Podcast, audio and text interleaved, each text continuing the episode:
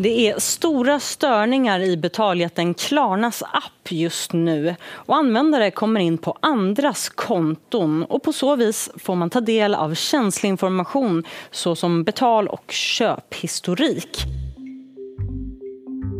Varje gång jag öppnar appen kommer jag in på en ny persons konto. Det är jättekonstigt. Ja, det blev 31 riktigt svettiga minuter för några av banken Klarnas kunder torsdagen den 27 maj. Kunder som när de loggade in på sina konton kom in på andra kunders konton. Plötsligt kunde de ta del av känsliga uppgifter som köp och betalningshistorik, namn, adresser och delar av kontonummer. Betaltjänsten Klarna som sedan 2017 har banktillstånd har omkring 90 miljoner kunder över världen. Enligt de första uppgifterna drabbades omkring 90 000 av deras användare av säkerhetshaveriet. Dagen efter meddelade Klarna att det bara handlade om 9 500 användare och säger också att det inte handlar om någon cyberattack utan skyller på ett handhavandefel internt. De förtydligar också att det har inte varit möjlighet att få tillgång till en specifik användares data. Efter de här 31 minuterna blockade Klarna inloggningen till appen och deras tjänster ska nu fungera som vanligt. Men flera personer har anmält betaljätten till Finansinspektionen efter det tekniska haveriet. Så vad var det egentligen som hände? Hur transparenta har Klarna varit kring händelsen? Vågar man som konsument lita på säkerheten eller har vi för höga förväntningar? Och hur kan vi skydda oss i framtiden? Det ska vi prata om i dagens Aftonbladet Daily. Jag heter Olivia Svensson. Vi kopplar upp oss mot David Jacobi, säkerhetsexpert på antivirusföretaget Kaspersky. Och börjar med att fråga, hur kunde det här hända? Alltså jag tycker inte man bara ska berätta att vi jobbar med digitala grejer som kontinuerligt förändras. Men det kan ju vara att vi som konsumenter har önskemål på nya funktioner eller på hur, hur saker och ting ska funka på, på en viss webbapp och så här. Och även de som ligger bakom de olika tjänsterna förbättrar ju tjänsterna hela tiden. Och när man då gör de här förbättringarna som är då förändringar i kanske koden eller i, liksom på själva serversidan, då kan det ju bli fel. Liksom, bör man implementera och lägga in säkerhetsfunktioner eller nya saker.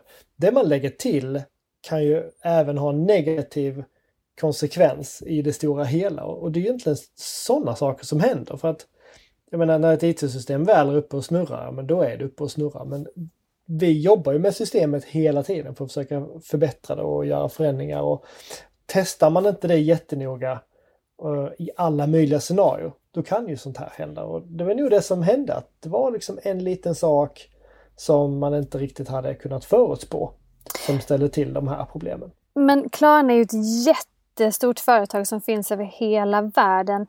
Jag tänker att man som konsument har för sig att det här inte ska hända. Du låter inte så förvånad, men har vi konsumenter för höga förväntningar? Ja, men alltså Klarna är ju inte det största IT-företaget i världen. Om du då börjar titta på kanske de företagen som är de största IT-företagen i världen, tror du inte de också har problem i sin infrastruktur? Att de har både allvarliga sårbarheter som gör att hackare kan utnyttja sårbarheterna för riktigt negativa saker. Det här var egentligen bara ett mjukvaruproblem som ställde till såklart bekymmer. Det var ju en, väldigt allvarlig sak, men det var ju inte någonting som eh, hackare hade kontroll över utan det var ju en, en, liksom en brist på, med GDPR och flera lagar och, och, och, integritet. Men det var ju liksom inte en brist som, eh, som, som hackare kunde så kontrollera och komma åt information från vilken användare som helst. Eh, nej, nej, men hade det inte kunnat vara det då? Alltså hade det inte kunnat vara en hackare som hade kommit åt det då? Vad är det som säger att det var just det här fallet så var det lugnt och nästa gång är det kanske inte lugnt? Alltså lugnt och lugnt, det handlar ju som sagt också om motivet bakom de, de problemen som uppstår. Det här var ju liksom, som jag tolkade ett rent programmatiskt eller systematiskt fel som gjorde att när du loggade in så kom du åt en typ av användares information. Men det fanns inget sätt att kontrollera vilken användares information du skulle komma åt utan det kanske är den som loggade in tidigare, ett så kallat cache-problem. Att din, dina uppgifter ligger lagrade till nästa person som loggar in. Det skulle kunna vara det. Mm. Det skulle också kunna vara så att eh, det blir ett fel i så kallade indexen i databasen. Att när den försöker hämta din information när du loggar in så hämtar den egentligen någon annans information. Ehm, så i detta fall så känner jag mig ganska trygg med att det inte är en brist som man har kontroll över. Som sagt att, att en hackare kan eller en illasinnad person kan använda den här bristen för att hämta ut massa information eh, som de själv väljer att hämta ut. Utan det, det var liksom rent systematiskt. Då menar jag alltså IT-systemen som hade brister och problem. Sen ska man inte förakta detta och säga så här med att det inte är ett problem. För att det, de här typerna av bristerna på de här typerna av känslorna får ju inte ske. Det Nej, det är det jag menar också. Har, man har väl ändå det som förväntning att det här inte ska ske när man som konsument ändå ger ifrån sig ganska Alltså väldigt känsliga uppgifter. Ja, men alltså det är ettor och nollor vi har att göra med och det går inte att testa alla scenarier och förbereda sig för allting som kan gå fel. Sen kan man ju tycka att när man då sjösätter en ny funktion eller en ny tjänst eller någonting så det här borde de ju ha, ha identifierat. Eh, för att det blev så visuellt uppenbart att någonting var fel när man loggade in och man kom åt någon annans uppgifter. Som sagt, det, var, det, det, det borde inte ha gått igenom eh, testningen. Men alltså, det, det är ju som sagt människor som ligger bakom det här. Det är programmerare och systemadministratörer och produktägare och sånt. Och det, det är lätt att, att det blir fel. Och vi som konsumenter, vi, vi kanske bara ska ha en förståelse för att den, den, nya världen, den nya världen som vi lever i nu, som är så här digital, att det finns brister, det finns problem. Ehm, alltså vi har på något sätt accepterat det i vissa scenarier men sen i andra scenarier har vi absolut inte accepterat det. Ehm, och ehm, vi lever ju liksom i någon slags balansvärld, mitt här där vi är så pass digitala att vi är beroende av vissa IT-tjänster men vi har inte riktigt accepterat att de här IT-tjänsterna, de här problemen kan gå sönder. Men om man då tittar på IT-tjänster och gör, gör en jämförelse med kanske andra saker som vi har haft väldigt länge som hus och bilar och transportmedel och sånt här. Eh, saker och ting kan ju gå fel. Alltså flygplan kan ju krascha och tåg kan gå sönder och eh, men på något sätt, jag ska inte säga att vi har accepterat det, men vi har accepterat att det inte är 100% säkert. Det. det. finns ändå risker med de här sakerna. Det kan vara så att du får eh, ett läckage hemma i huset för att din eh, vattenledning går sönder eller du får elfel och saker och ting går, går sönder. Så är det ju i, i ehm, den riktiga, alltså den digitala världen också. Saker och ting kan gå sönder. Men då handlar det väl en hel del om hur företagen kommunicerar i så fall för att vi konsumenter ändå ska vara förberedda. Nu i det här fallet så skickade ju Klarna ut någon slags tidslinje över förloppet och försökte liksom ge någon slags förklaring till vad som hade hänt och en bakgrund. Tycker du att de har varit tillräckligt transparenta? Nej, det tycker jag faktiskt inte. Ehm, det var ju väldigt mycket frågetecken kvar även från oss, i, i, om jag får kalla mig själv en IT-expert, men alltså vi som ändå har kommenterat den här händelsen. Det hade varit bra om vi kunde få lite mer information från Klarna eh, så vi kunde hjälpa till och berätta vad som har hänt så att folk inte blir så oroliga så, så man själv kanske kan ta ett beslut på hur man vill hantera den här, eh, om jag kan kalla det krisen, mm. men, men den här bristen, eller det här problemet som identifierats. Att desto mer information man kommer ut och desto tydligare man är med informationen, desto lättare är det att agera utifrån det. Och det är någonting som vi också i IT-världen måste bli bättre på generellt sett. Det är ju inte skämmas för att det blir fel utan faktiskt kanske ta hjälp och, och som du sa då väldigt bra, vara lite mer transparenta och berätta vad som händer. Eh, det finns en, en, en en konstig mentalitet i IT-branschen. Att man inte berättar om intrång, man berättar inte när man blivit drabbad och man berättar inte om problem.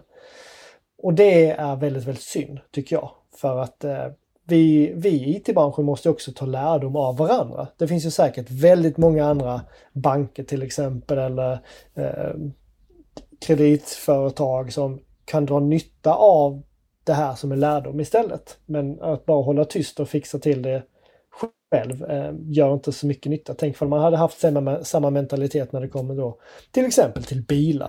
Mm. Där har bilindustrin varit väldigt duktiga med att jobba tillsammans. De har kommit fram till en standard, vi ska ha airbags, de ska funka på det här sättet, och våra bromsar ska vara på det här sättet och så vidare. Man, när man bygger en bil så ska man bygga en bil enligt den här standarden. Mm. Vi måste bli bättre i den digitala världen och, och hjälpa varandra och också bygga saker enligt kanske vissa standarder för att eh, ja, bygga säkrare och mer stabila system. Men jag tänker på det här du säger då att man kan inte riktigt skydda sig till 100 då eftersom det handlar om dels den mänskliga faktorn men också med systemen som faktiskt måste uppdateras och så vidare. Om vi då ponerar att vi, vi förstår att vi inte kan skydda oss till 100% men vi skyddar oss så gott det går.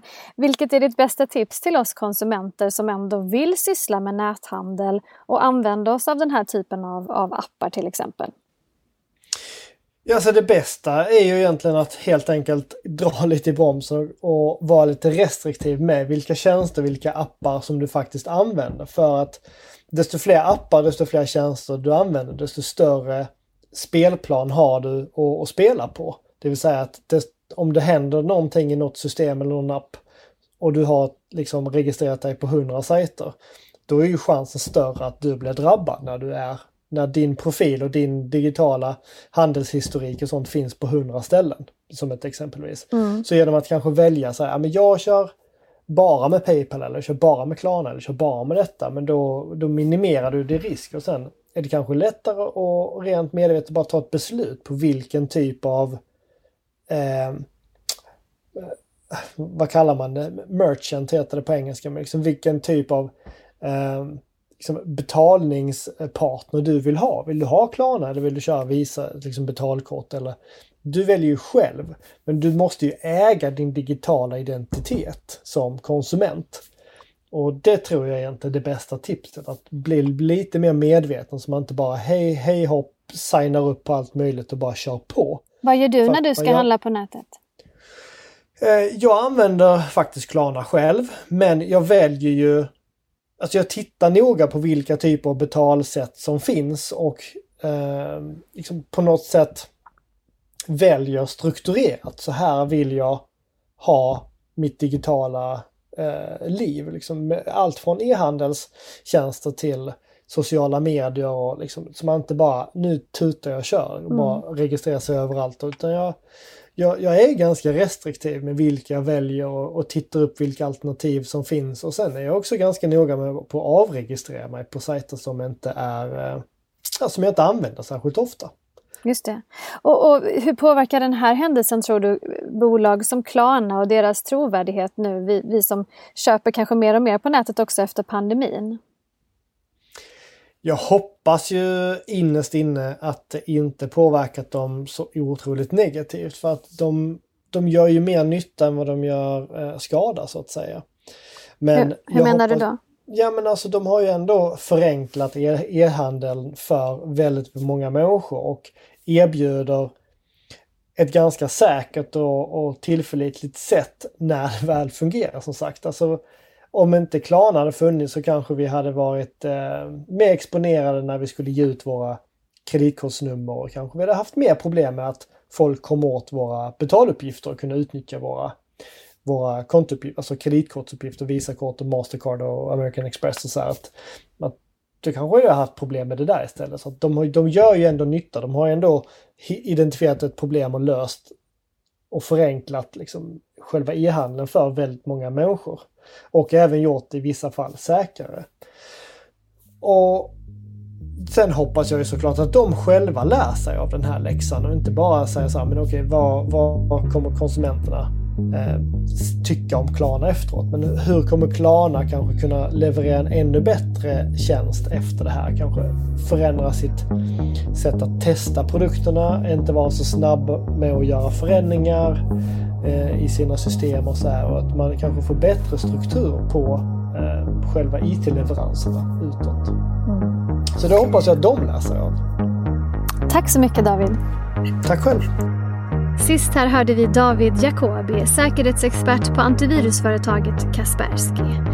Jag heter Olivia Svensson och du har lyssnat på Aftonbladet Daily.